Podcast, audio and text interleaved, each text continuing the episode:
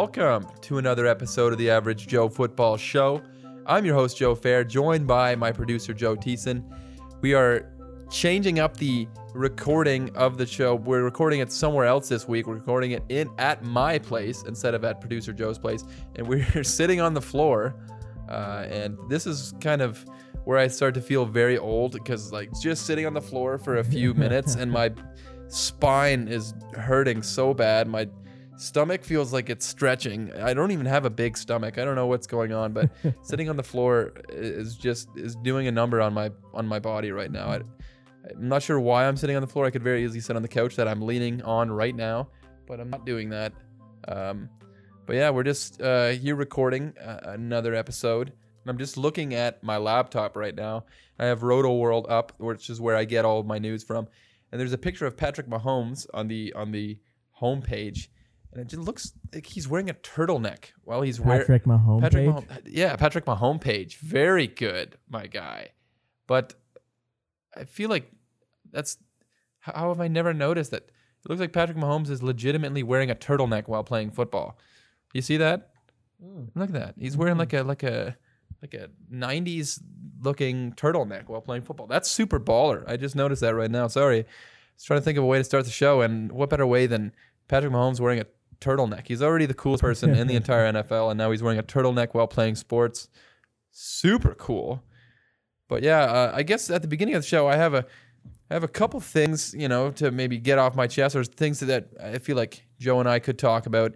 And the first thing is something that we were talking about before the start of the show. We were just kind of shooting the breeze, uh, talking, testing out the mics, and we were talking about um, a, a stage in our lives where uh, we were into a certain genre of music that isn't really prevalent anymore. I mean, it is In some, in some it's a- places. yeah, I guess like, and you might see it in a lot of like football highlight videos, but it's it's trap music, right? Trap it's music, trap music. like electronic, not like not like Yeah. rap trap. yeah, no, see, and that's another thing. Why is there two t- kinds of trap music? because like there's a trap like like like hip hop, that kind of trap music. then there's like the electronic Yeah. trap music, like Okay, so which one came first? Uh, rap always comes first. Rap always comes first. Very nice. I Um, think yeah. every genre of music comes from hip hop. So you know, let's just yeah. let's just say that trap hip hop was first. but trap music, electronic music. Joe, why don't you describe to describe to the viewer at home what trap music is? Yeah. So if you ever heard of dubstep, Mm. oh no, it's really hard to describe what trap Yeah. music is because Because like some people electronic might electronic music is a is a spectrum. Mm. It is a spectrum. Sort of like gender, you know. Yeah, I kind of like gender. sort of exactly like that. like gender. Very good. Yeah. Uh, um, yeah, that's that. Elec- No, so electronic music and trap music is on that spectrum. is on that spectrum. I what like and it was in my spectrum it, it was in in, 2014. in the spectrum of my life. Yeah. It was around, you know, when I was fourteen, and yeah, there was such a weird time in our. you were 14? well, okay, yeah. Well, I don't know. I was 13. You were you were 13, 14, so I would have been. I met you. So I would have been what? How much older am I than you? Like four Three years, three, four- years. Three or four years. How old are you now? 19, 19? Oh shoot, now we just revealed your age on the podcast. 25. Nobody's ever going to listen to this podcast now if they know how young we are. Ooh, That's embarrassing. And, I, I'm 22, turning 23, and I just talked about how old I was with my back problems sitting on the floor. That's sad. But uh, yeah, so we're we're you're 19, so we're 3 years I guess 4 years apart. Your birthday already happened this year, right? Okay. Good. Um so yeah, I guess we're so I would have been like 17 and we were listening to trap music in my parents' basement. As you've probably noticed, one of these mics, it's the one of these mics sounds really terrible. Last week it was the one that Joe was using. Well, it's not the mics, it's the cables. And so Yeah. we're working on it. Yeah, I'm gonna work on it. I'm gonna get it. I'm gonna buy a new auxiliary cable, and then we're gonna make it better. But it just sounds like I'm talking into a sock. Yeah. Socking into a talk. Yeah, exactly. Yeah, it, unfortunately, it was it was the mic or the cord that I had last week. So the the person that was talking the majority of the podcast sounded like he was talking through a sock. Uh, obviously, you know, we're still p- pretty new to the whole podcast scene. You know, this is not a high production thing. Uh, no offense, Joe. I mean, you do a great job with the with the produce producing of the show, but you know, we're gonna get better. Hopefully, we'll improve that. And then, uh, you know, Joe doesn't sound like he's talking from a few uh, uh, meters away from his mic. Yeah. He's he's right in front of his mic. I I'm promise. talking directly Yeah, into it. directly into it. I promise. And there's no socks in sight except for on his feet. I'm not even wearing socks this week because I really don't want to sound quiet. So I didn't even wear socks. Uh, but yeah, let's get back to trap music. Let's get back to trap music. Okay, Let's, real quick. we? Mm-hmm. Before we get into the football as- aspect of the podcast, which we're gonna we're gonna get into that. We're gonna go over the news. A lot of extensions happening this week. Uh, g- guys who are franchise tag getting extensions. I'm gonna get into that, and then we're gonna give you my top five cornerbacks later on in the show. But trap music, and we were talking about certain artists that we remember, and like, so off the top of your dome, what what dome. top of the dome? What are some some trap artists that you can that you can think of right now? So we, we talked about Aero Chord. Aero Chord Aero, surface. Aero Chord Surface. That was a song we were listening to prior to this. Look it up. Fantastic song. Listen. Not really into trap music. Any- well, actually, I think I could get back into I it. definitely. I think I could get back it, could into be, it. it could be a phase of mine. Yeah, for I, sure. I'm I ready to so. jump back in. Midlife crisis early. You're Gonna get into trap music. I mean, you were gonna go some, to some trap concerts once Mm, COVID is over. We're just gonna, you raves. know, some. Are they raves? Are they raves? I don't know. There's a, Yeah. honestly sometimes like techno stuff pops up on my on my explore page on Instagram. Mm. It is a it is a whole world. Yeah. It is a whole It's world. the whole world. It's like it's like completely Yeah. separate from planet Earth. It is, it is It's crazy. weird. Yeah, I totally agree. like, Like, a whole nother breed. is it just because they're on drugs? Is that why? Like, is I that think, oh, I, is that the thing? I, I do believe that drugs is is encouraged Yeah, and encouraged. and- influences a lot of it. oh, like, for sure. But like it's just like a it's just like a party. It, I, But it's not even like a party. Like it's like a like just like a it's like a different. It's just crazy. Yeah, people. Wow, that was great. Yeah. So okay, the music that we have in the podcast, like, you create this music. What kind of music do you think that you make? Are you just making beats? That's like, just a, that's, just, electronic. What is that don't- I considered? don't know. See what like what defines a genres? Genre. It's you can not It's genres are weird now. I think genres are, are disappearing. they kind are. of. Oh, I think so. It's kind of sort of like in the NBA with with positions in basketball. It's like as athletes are getting bigger and stronger and faster. So like you'll have like a six eight guy that can do things that usually only a six two guy could do. So it's like there's no more positions in basketball really. It's Mm. kind of the same with music. It's like it's all just It's all melding. fading into. It's, yeah. There's no genres. There's just subgenres, and Sub it's all. subgenres. So how can there be subgenres without genres? You know, explain Oh, that, don't know. music guy. You know? I don't know. So it- I, I agree. Like it seems like as far as music goes, you know, there's the genres are slowly disappearing, and we're seeing more genres meld together. And one that I wish would stop melding together is is hip hop and country music. Oh, that needs to come That it. needs to die yesterday. I mean, just you're talking about um uh everything. oh what's his name? Lil Nas. So no that yeah was not, that was fine because that was just hip hop. That that was was not just- country. that was also just funny a funny Yeah. thing to do for him. I just, I, bef- you know, before we move on, I just please country, just just stay separate from hip hop. Hip hop, stay separate. I love both the genres. I want to put that out there. Love hip hop, love country. I'm a huge country fan. Obviously, country is the butt of all jokes when it comes to music. I love country music. I love Willie Nelson. I love Merle Haggard. Mm. I love guys like Eric Nelson. Church, Lukas Nelson. Yes, turn that all the way up in my speakers. I love that. Um, but please, you know, just stop melding with hip hop. And hip hop, I love hip hop. Love people like Kendrick Lamar. You know, love J. Cole. Childish you know, Gambino. Childish Gambino. Love Childish Gambino. You know, if all of a sudden Chi- Childish Gambino came out tomorrow and released a song with Luke Bryan, I Florida would Georgia Florida Line. Georgia line. I mean, I would lose a little bit of respect. Like you don't, just don't do that. You know, I, I, Mm. I you know, you never see. It's never the good artists that are that are mixing genres like that. You like you're never seeing you would never see Kendrick Lamar and and uh and Lukas Nelson make a song together. I feel like that's when you sell out. Yeah, you, you never see like Tyler Childers and J. Cole making a song together. Mm. Like that, would- that would never be a thing that that, that you'd see because I think they they respect music, and and realize that both genres are great, but don't combine them. Don't put them together. And then it gets into the whole thing where pop country is becoming a thing where it's like, I mean, genuinely, if you listen to country music station, and this is an overplayed thing, like people talk about this all the time. Oh, re- there's no real country anymore. It's just Bo Burnham's bit on Yeah. Make Happy. yeah, Or, exactly. Yeah. Make Happy. Yeah. Yeah, and he's just talking about like sort of the pandering aspect too of country music, and and like it is over overplayed or overstated that there is no real country music anymore. But if you go onto country stations, it's very hard at times for me to even realize when I'm in my truck and I'm listening to to a country music station. Sometimes I don't even know I'm on a country music station. Like I'll be listening to something, and I heard a song by I think it was Sam Hunt, who's Mm. one of the pop country guys. It was the worst song I've ever heard in my life. I promise you. I, I believe it had Willie Nelson in the beginning, and it Oh, was like some sort of auto tune. Like it wasn't, but it wasn't Willie Nelson like featured in the song. They just took like a clip Oh, or like something like from. Okay. yeah, like a sample, and then they turned it and oh my gosh, it was the worst. It I have never felt like that when I heard a song. Like I've never had a had a song affect my bodily functions as much as much as I almost drove my truck off the road when I was listening to that song. I'm sorry, Sam Hunt, but not don't make bad music, and I wouldn't have to do this. I was so I wish I could think of the name of the song. We'll just you know I'll take a quick break. I'm gonna look it up and I'm gonna find the song. Okay, and we- we're back on the podcast. I just listened to the to this song. It's it's so it is by Sam Hunt. It's called Hard to Forget. I don't think it is Willie Nelson at the beginning uh, uh, uh, of the of the song. It's it's something else, but it's oh my goodness, it's so bad. It it honestly makes me so mad. It makes me feel like an old man. Like get off my lawn. Like turn that down. Like it's just so bad though. off. It's so bad. If you want to listen to the song, it's called what was it called again? Hard, to, Hard to forget. Forget. Hard to forget by Sam Hunt.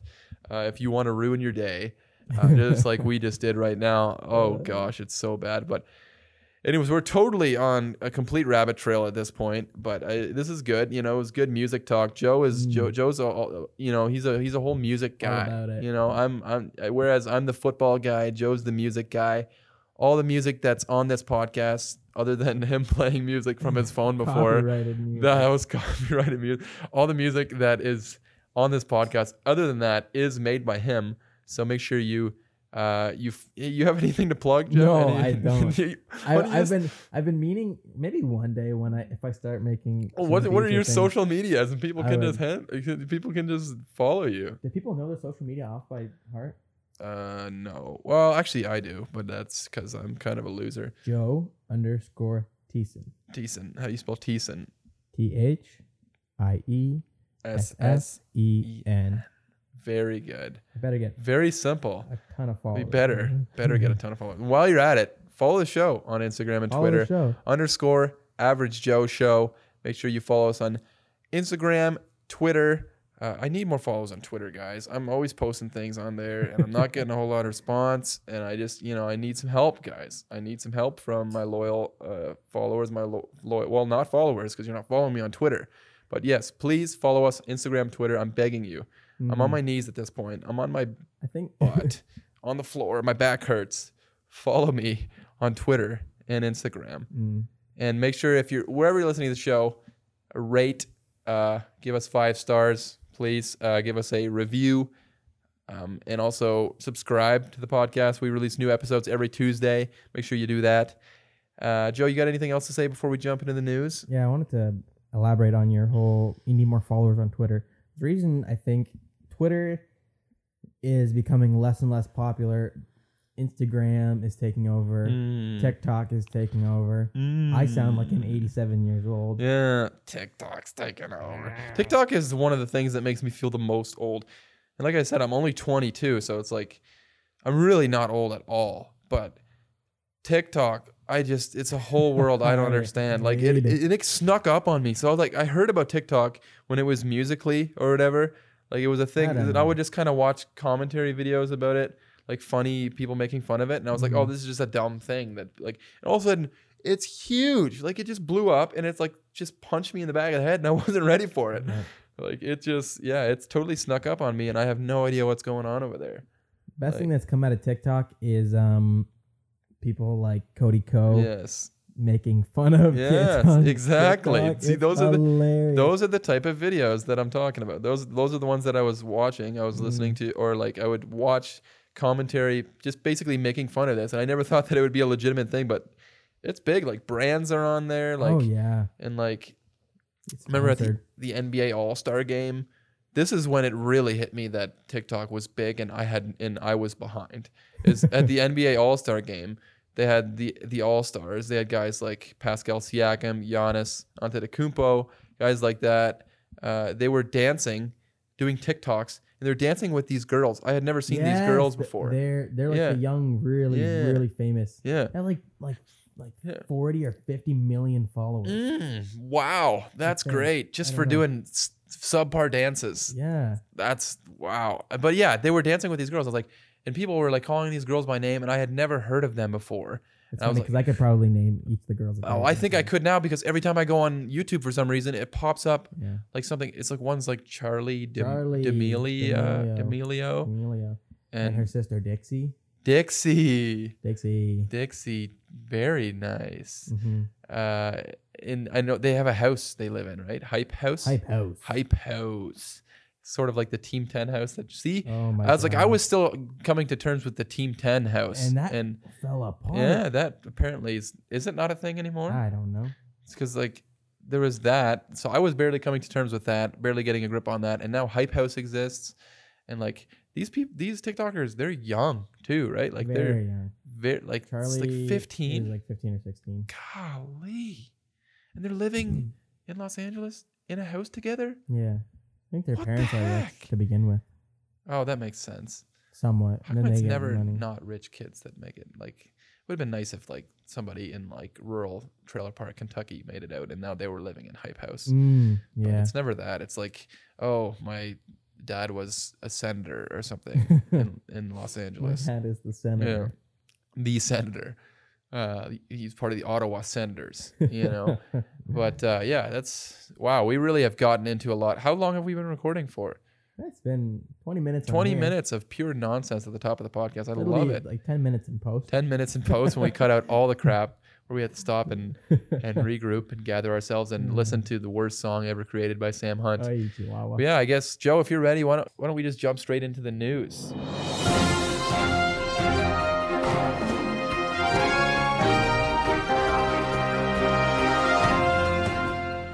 First up in the news this week, we had a ton of contract news. Bunch of guys co- signing contract extensions. Obviously, this week uh, was the the due date or the the deadline for getting guys that are franchise tagged to sign to brand new deals.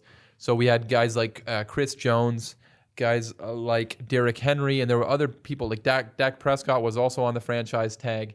Uh, Anthony Harris of the Minnesota Vikings, just guys that were they were franchise tagged, and you have up until this week to sign them to long term deals, or they will just play this year under the franchise tag and not be able to sign a new deal until after this season. And w- and it's really seemed like up until up until really the deadline, it seemed like nobody was going to sign any long term deals. It seemed like everybody was just going to play on their franchise tender this year. And I, there was a lot of reports that there there was not any deals expected, and then all of a sudden, two deals uh, as far as franchise go uh, guys go uh, sort of popped up, and we had we had Chris Jones first. He was the first big big name to drop, and he was a franchised uh, interior defensive lineman uh, for the Kansas City Chiefs. He's one of the best defensive tackles in the NFL. He has a 33 sacks in, in three years in the NFL, and he's just become really a dominant force, especially in the last two seasons there in Kansas City. And people, including myself, I, I thought there was absolutely no way he would be signed after Patrick Mahomes got his huge half a billion dollar contract extension. I thought uh, that Chris Jones was just going to be a free agent after this year, and they were gonna find uh, you know lower price guys because of Patrick Mahomes' huge contract and some of the other potential contracts that they might have coming up in the future. But Chris Jones this week signs uh, a a four-year, $85 million extension with the Kansas City Chiefs. So he's, he's going to stay in Kansas City for at least four more years. He's getting $21 million per year. Apparently, he was looking to get at least 20 a year, and he gets that with the $21 million per year. 37 million of that is guaranteed at signing, and 60 million dollars is guaranteed uh, for injury. So the Kansas City Chiefs lo- lock up a huge part of that defense. One of the best players, uh, not only on their team but in the league when it comes to interior defensive linemen. And to me, I- love this move for the Kansas City Chiefs. If you can do it, if you can figure out a way to to have Patrick Mahomes contract and also have a guy like Chris Jones under contract uh, on your team, do it. I mean, this team is, is is the best team in the league, and they did not get any worse this offseason. They're essentially the same team. They're bringing up back most of their starters, and they brought back they brought a few guys in to to make them better, like like the running back Clyde Edwards-Helaire uh, in the first round there. I love it. I, I, mean, a lot of people on Twitter, obviously, and in, in, different places, are saying things like, "Oh yeah, the uh, the Chiefs are not going to have any cap space now. What are they going to do when they have no cap space?" I was like, "Okay, how about you worry about the cap space, random fan?" And Chiefs will worry about winning Super Bowls because that's what they're putting themselves in the position to do right now is win Super Bowls. Uh, I mean, you can always find a way to manage the cap. The cap can always be managed. There's very, very smart people in NFL organizations. It's very hard to get yourself in a position where you can't wiggle, wiggle yourself free from uh, certain cap scenarios. So, you know, all these people that are that are trying to, you know, I, th- I think they're devastated with how good the Kansas City Chiefs could be for a while and they're trying to hide behind, oh yeah, but they're going to have no cap space. Like I said, you worry about the cap space, and Patrick Mahomes, Andy Reid, Brett Veach, all those guys in Kansas City, they're going to worry about winning Super Bowls, and I think that's what they're going to do. I think Kansas City is set up to be a contender for a while. They're building this team uh, really in all the positions of need. You want to build along that defensive line, and, and you want to build. Obviously, if you have a if you have a generational quarterback like Patrick Mahomes, somebody like we've never seen before. I mean, that certainly helps as far as team building goes. But I, th- I think the Kansas City Chiefs. I thought about it this week, and I think w- also another thing that they might be m- might be at the back of their mind is something that the New England Patriots capitalized off for years and years and years under Tom Brady and Bill Belichick, and that is they were a consistent uh, contender year in and year out they were guaranteed to make it to the AFC Championship game. They were guaranteed to win their division. That was not a, no competition. They were to be a Super Bowl contender every year. And then you had veteran guys come in, guys like Darrelle Revis when he was a, when he was a, a free agent and he decided to go to New England. You have guys like that who, you know, in in Kansas City scenario, guys who are veteran guys getting close to the end of their career uh, and have maybe not done much winning and they might look and say, yeah, sure, I can go get another big contract at the end of my career, say with the Jacksonville Jaguars, or I can sign a lower lower money deal and go to Kansas City maybe for one or two years and win a ring, something that I've never done in my career. And in a specific example I've thought of uh, this week was, and and I have no insider knowledge of this. This is not me saying this is something that could potentially happen, but this is something that, I mean, sure it could happen, but uh, I obviously I have no insider news. But a guy like AJ Green for the Cincinnati Bengals, a guy who's who's been in Cincinnati his whole career, played phenomenal, one of the best receivers uh, during his career, one of the best receivers we've seen in the past decade. Dominant. Obviously didn't play last year. Uh, hopefully he can bounce back and be dominant again this year. You know we've seen what he can do. We we know how dominant he is, and and we know that he has not had a ton of success as far as team success goes in Cincinnati. A guy like him, his contract's up after this year. He's playing this year under the franchise tag. Um, his contract's up. I could see a guy like him being like, okay, I could go and cash in on another big contract, say somewhere where I'm not going to be a playoff contender, somewhere where I don't have a, a generational quarterback, or I could go sign a short term deal with the Kansas City Chiefs, have people finally recognize how amazing I am, because I'm going to be playing in huge playoff games. I'm going to be playing in huge primetime games, and I could potentially win a Super Bowl, you know, to end off my career at the the latter stages of my career. I think the Kansas City Chiefs are kind of seeing this as a potential thing that they can do in the future. Is having these veteran players come in there and and, and maybe instead of taking bigger deals, come in and, and sign a shorter term deal and compete right away and have a chance to win a Super Bowl. And that's something that the New England Patriots capitalize on for so long and it's it's a big reason why they were able to build the dominant dynasty that they had for so many years. And I, I think you know the gears are sort of turning there in Kansas City that they might be able to do things like that as well. I mean, they have already such a dominant team, and I, am really looking forward to see to seeing how they follow up last year um, with with this year and if they can repeat as Super Bowl champions. The next contract that was uh, contract extension that was signed this this week was defensive uh, end Myles Garrett, pass rusher Myles Garrett, signed a five-year, $125 million extension through 2026. Uh, $25 million per year to stay in Cleveland with the Cleveland Browns. Obviously, he was the number one overall pick in the 2017 NFL draft, and he's been basically as advertised. He's been a dominant, dominant edge rusher since coming into the league. Um, obviously, last year he smacked Mason Rudolph over the head with a helmet um, and and missed the last eight games of the season. But other than that, other than him almost taking the life of Mason Rudolph, he's been a he's been a great, not not only a great player but a great person. Somebody that's I think a very smart, intelligent human being, and, and a guy that you would love to have on your team. And he's been super dominant.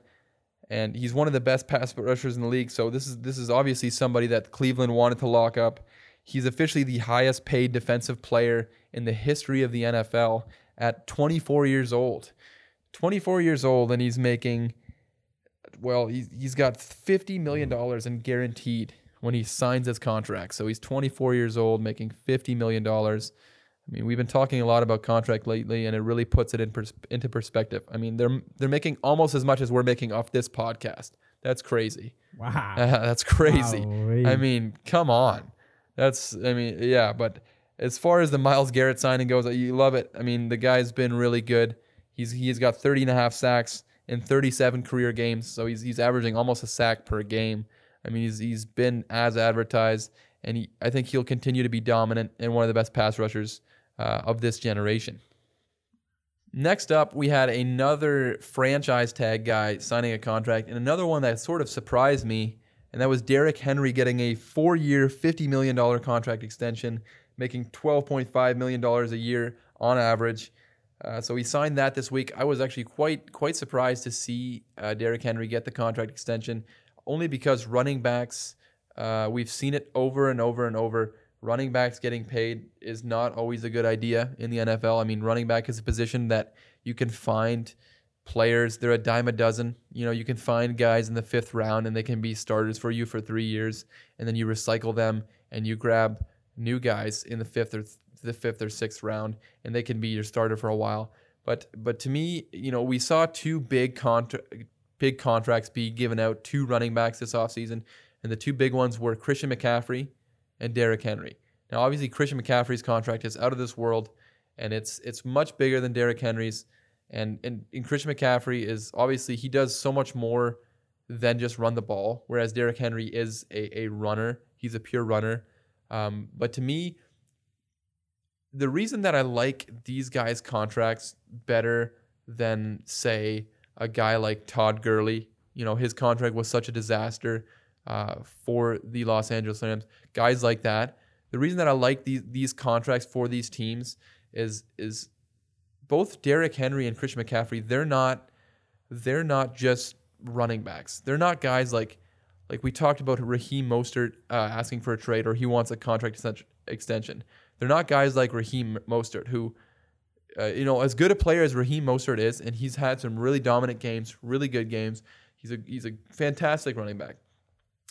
He's replaceable. He's a replaceable guy. You can find other running backs like Raheem Mostert. But both Christian McCaffrey and Derrick Henry, to me, are two guys that are very unique and very hard to find. I, I, you'll be very, very hard pressed to find a player, especially like let's talk about Christian McCaffrey first.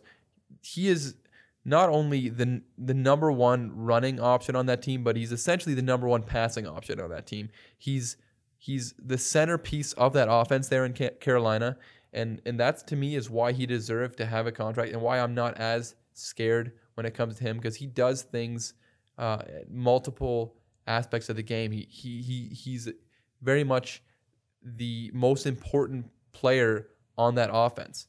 And and you could talk about injuries, yeah. I mean, but Christian McCaffrey's been fairly healthy throughout his career, and same goes for Derrick Henry. They're both pretty dur- durable guys. And going back to Derrick Henry, uh, he's another guy who he's not somebody you'll see very often. We see big bruising running backs. We've seen guys like that in the NFL before. But Derrick Henry is so big and so incredibly athletic.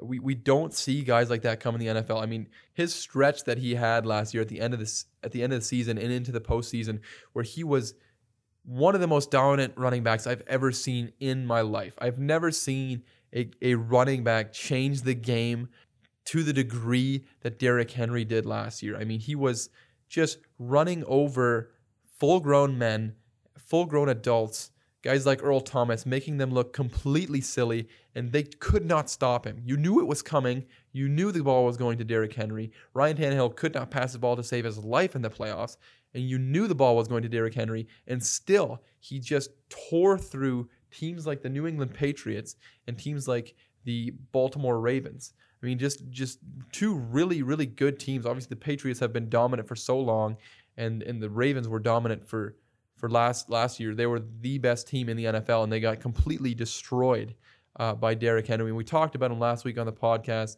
He was in my top five uh, running backs list, and to me, the reason that I'm okay with contracts like this, one, Derrick Henry's contract is not as bad as a as a contract like Todd Gurley's. There there is outs after two years where you can sort of get out of Derrick Henry's contract. Uh, but another thing is a guy like Derrick Henry, he, he's a guy that you're just not going to find very often in the NFL. He he's very much an anomaly. He's very much a unicorn. You're not going to find somebody as big and as athletic as Derrick Henry. Uh, so I, I like the contract for the Tennessee Titans. It's nice to see not only Ryan Tannehill get the contract, but maybe a guy who's even more deserving of a contract, Derrick Henry, get a contract extension. And running backs continue to get paid, even though it seems like running back is a position that seems to be sort of trending towards maybe not extinction to the extent of what the fullback position has kind of come to, but uh, a, a, a, position that's sort of trending towards not being as important as it as it once was, as it's completely a pass first league. But Derrick Henry's fit in Tennessee, I think, is really great. I mean, they're a run first team.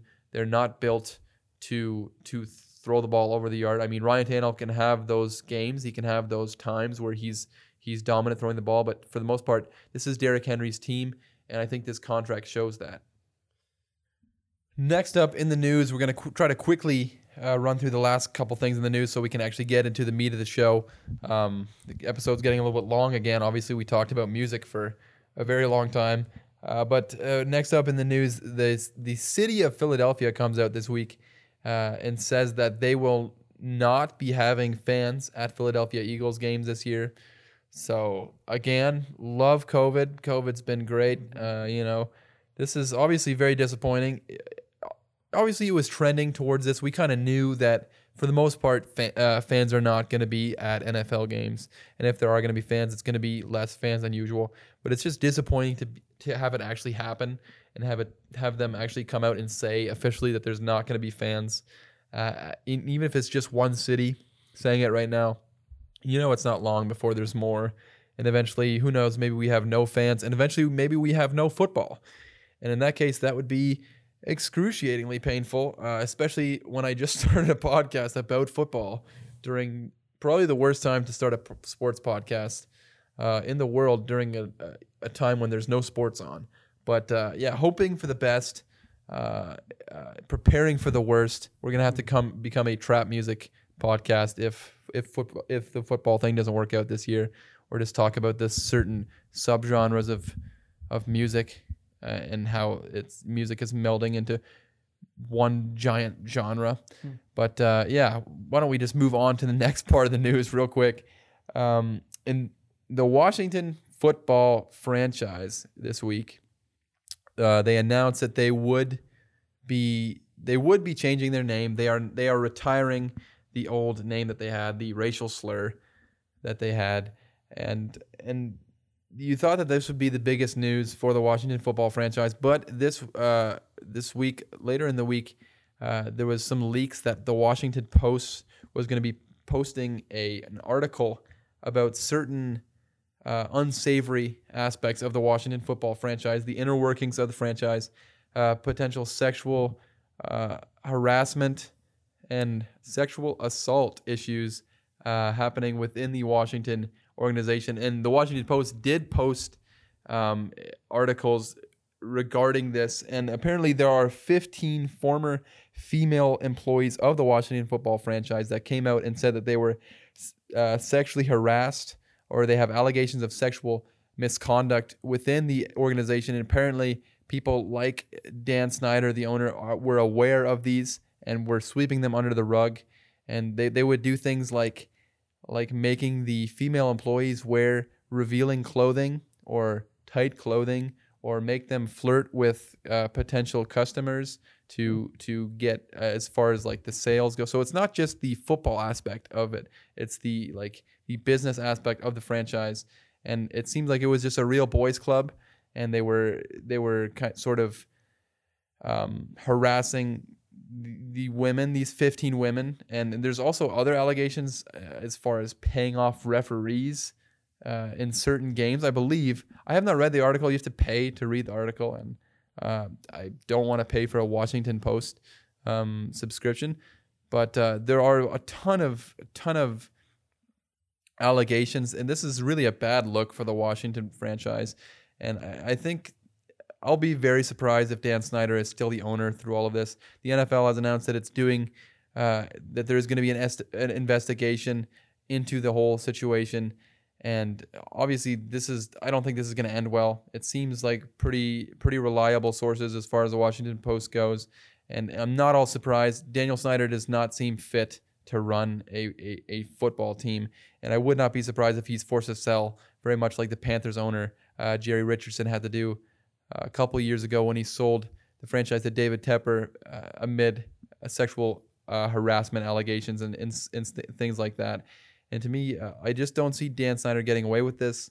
And I, you know, even if he was not directly involved, there, there's allegations that he knew that this was happening, and that that there's a culture of this inside the Washington organization, and you have minority owners backing out and and selling their shares within the organization. So a lot of crap going on as uh, there in Washington uh, with that franchise, and it's gonna. It seems like sort of a, a, messy time to reveal a new logo and a new uniform, but uh, hopefully they can figure out. I, I really like the coach they have in place now, and I think if there's any guy who can who can take this on, it's it's Ron Rivera, and I think he's gonna he's gonna be sort of the main uh, face of this franchise through this process because I think like I said, Dan Snyder, he could be uh, forced to sell.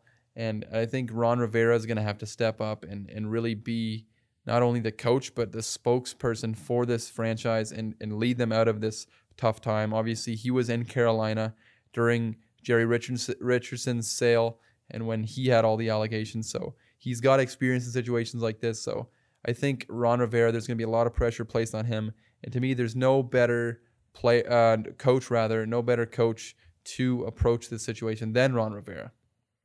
Moving into the next part of the show, we're going to go over my top five defensive backs, cornerbacks going into the 2020 NFL season. And the, these lists, these top five position rankings, are based off of not only what these players did last year, but a projection of what I think they're going to do this year. I, I sort of tried to meld it together. Maybe have certain players where it's production from last year and certain players where it's projection for this year. We talked last week about the top five running backs in the NFL going into the 2020 season. We talked about my top five running backs. So if you have not listened to that episode, make sure you go back and listen to that after this episode. Uh, but without further ado, let's just jump into my top five cornerbacks for the 2020 NFL season.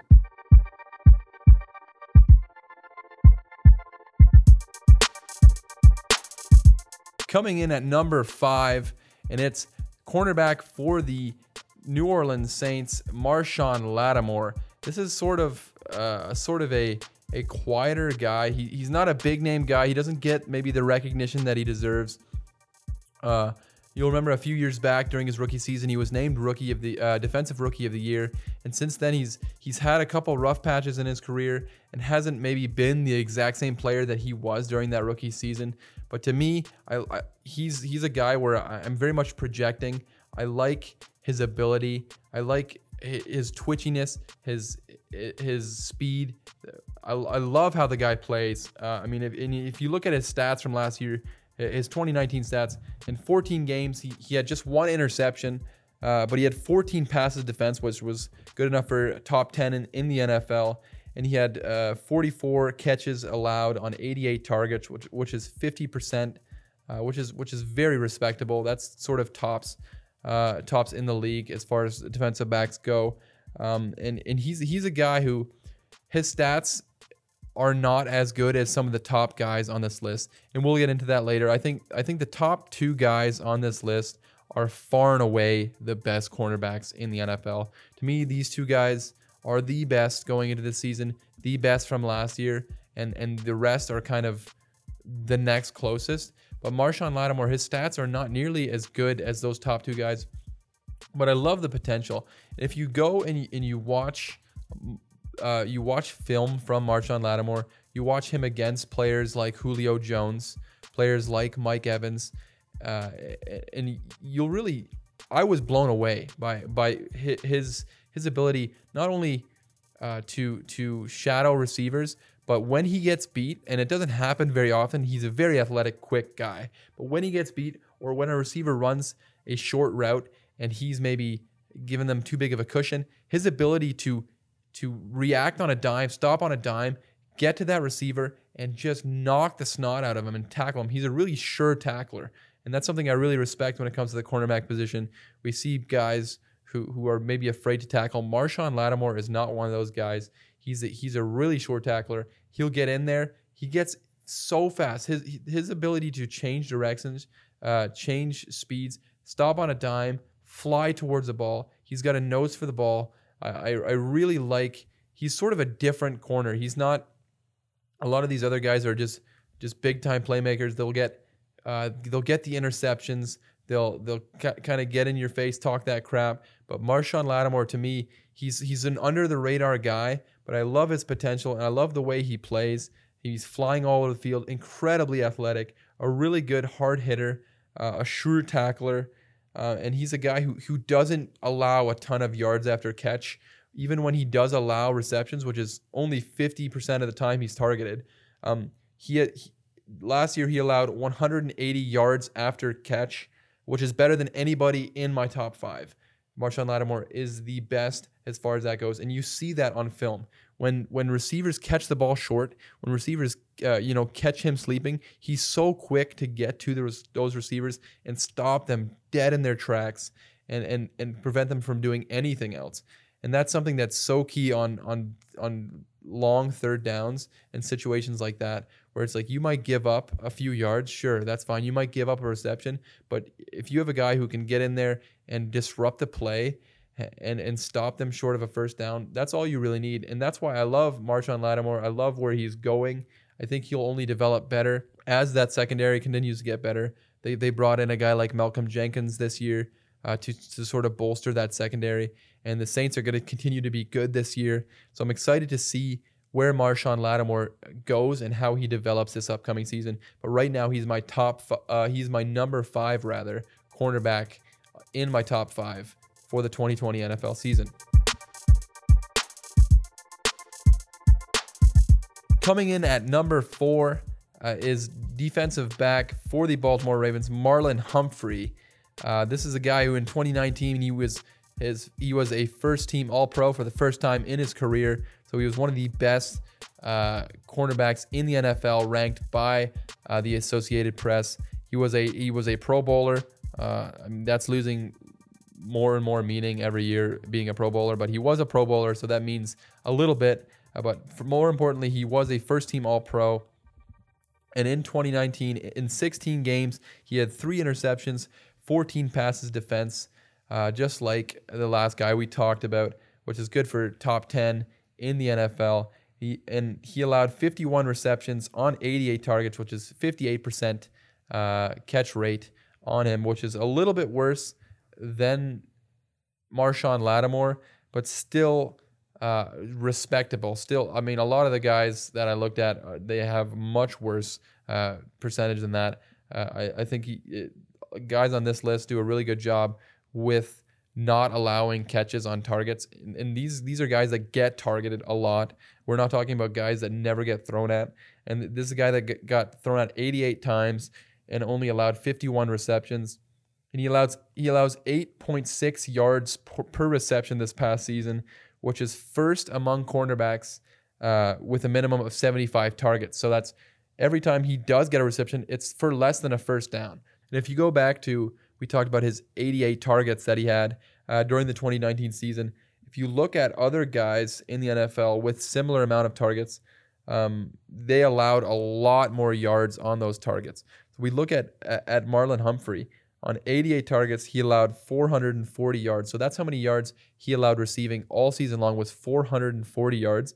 You look at uh, a guy like Marshon Lattimore, who we just talked about, and talked about how great he was at at stopping guys from getting big time yardage. On on 88 targets, he allowed 612 yards. So you compare that to 440 yards from Marlon Humphrey. So he's just not allowing huge yardage. And you look at other guys like like Tre'Davious White, who spoiler alert we'll get to later in, in, in this episode, who had 90 targets.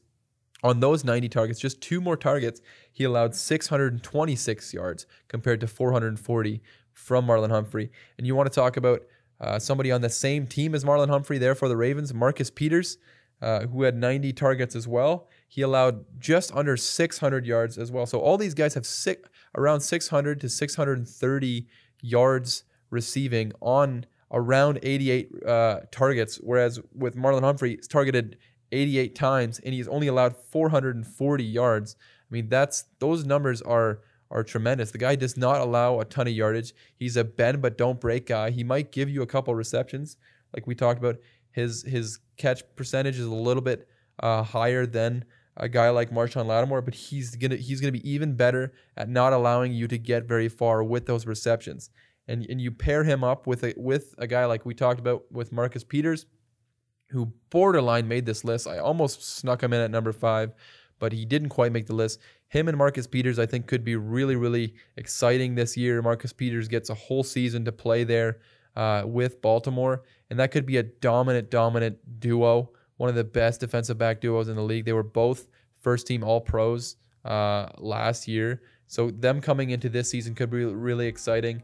And Marlon Humphrey's a guy, he's only 24 right now. I think he could develop into a, a fantastic shutdown level corner. Uh, and that's why he comes in at number four for me on my top five list.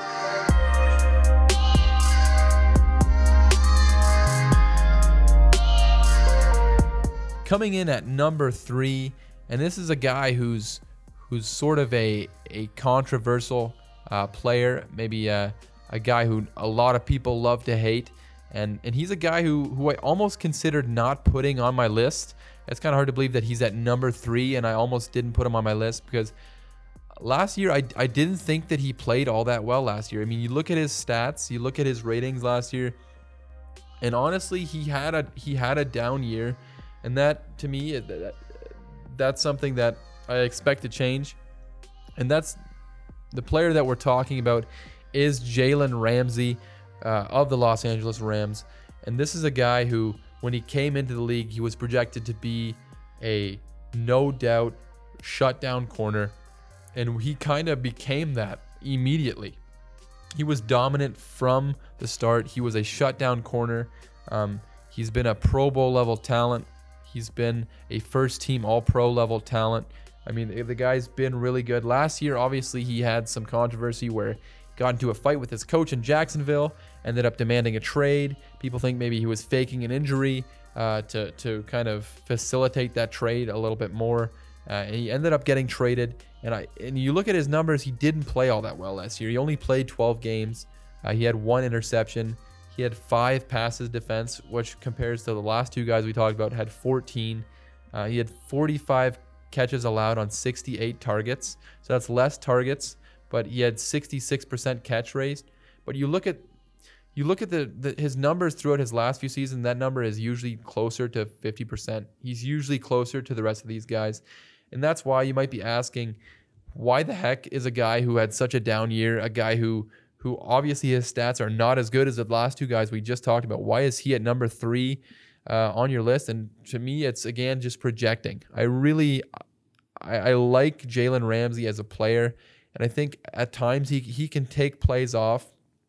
Uh, he's sort of that loudmouth diva uh, cornerback, and he'll get in your face. But he also he he tends to take plays off. He maybe freelances at times, and that can make him look bad. But I think when he's on and when the co- competition level is high, uh, there's very few cornerbacks in the NFL that can be as dominant as Jalen Ramsey. And I like his potential. When he comes back this season, he learns the offense fully. Uh, hopefully, he can learn it, uh, even though he's uh, not having a full training camp. Hopefully, he learns the offense fully. And I think uh, he's going to be out for blood this year. I think a lot of people are, are sleeping on Jalen Ramsey. They're thinking maybe he's he's maybe not the player that he once was. And I think he's going to be motivated to be better uh, this upcoming season. I think Jalen Ramsey will be better. I think out of everybody on this list, to me, Jalen Ramsey is the most potential. I mean, Jalen Ramsey, we saw him when he when he got drafted, he was he was supposed to be that next guy, and I think he's shown that at times. He can be that next guy. He can be that Hall of Fame level talent, and I very much expect to see that come out of him again uh, this upcoming season with the Los Angeles Rams. So that's why uh, Jalen Ramsey comes in at number three on my top five list.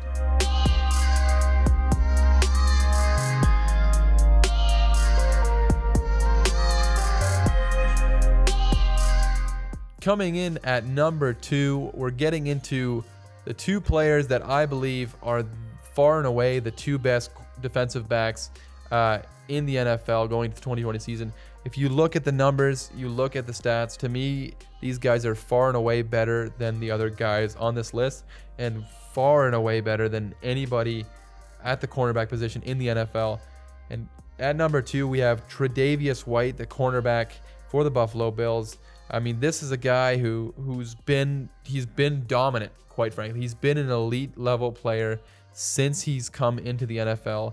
He was he was a guy who was drafted late uh, in the first round, maybe not uh, as a high profile guy as a guy like J- Jalen Ramsey, but he's a guy who who's just been consistent. He's been underrated. I think he continues to be underrated. We saw this week with the Madden ratings. People obviously were mad about him not having the proper rating. And honestly, who cares about Madden ratings? But you know, fix this, fix the game first. The game sucks so bad. I mean, I don't understand why you would worry about ratings. Don't buy the game. It's terrible. The gameplay sucks. But anyways, go back to Tre'Davious White. Uh, he to me, um, he's the very definition of a lockdown corner. I mean, he's a guy you can put out there. He'll shut down your number one uh, receiver. He's an extreme athlete. He's he's also a guy who'll get in your face. He'll talk. And I love that with my defensive backs. A guy who's who's not afraid to get in the the mental of the receiver, get uh, into the mental aspect of the game, get the receiver uh, in their own head. And and you look at his stats from the 2019 season through 15 games, he had six interceptions, which is tied for number one in the NFL, tied with the guy that we have coming up. Um, he had 17 passes defense, which is tied for third in the NFL. He allowed 45 catches on 90 targets, which is 50%, and he had no touchdowns allowed the entire NFL season. And that's crazy to me to be uh, such a high profile player. You know, teams are are scouting you, they're, they're preparing for you, and to allow zero touchdowns for the entire NFL season and still be targeted 90 times, like that's that's not a joke. He's still targeted uh, more than a lot of defensive backs are targeted and he allowed a 45 quarterback rating to opposing quarterbacks, which is second uh, in the NFL with a minimum of 75 targets again. I mean, this is a guy who he just, if you go onto um, Pro Football Reference, if you go onto uh, sites like that and you look up defensive stats as far as um, coverage goes, he's just at the top. He's near the top on every single one. I mean, he he's such a, a dominant player despite pro football focus being quite low on him, I don't know what their deal is with Tre'Davious White, but they don't seem to be very high on Tre'Davious White. I'll have to go in and look maybe why they don't rank him nearly as high as I think they should. But uh, Tre'Davious White, to me, he, he he's a guy who who continues to get criminally underrated, um, and I think he he's maybe going to start getting the the recognition that he deserves. He was a first team All Pro last year for the first time in his career, and very much deservedly so. He was a potential defensive player of the year candidate last year, and he many people will think that he got robbed his rookie season of defensive rookie of the year, um, and that's that's fair. I mean, he is now better than the guy uh, who took it, Marshon Lattimore. In my opinion, Marshon Lattimore was number five. Tre'Davious White is number two on my list. So Tre'Davious White to me. Uh, he's he's a great great player on a tremendous defense and, a, and an underrated defense. And I think this Buffalo team could be really fun this upcoming season. I think their defense will continue to be good. and that defense is led by Tre'Davious White, who's my number two cornerback going into the 2020 NFL season.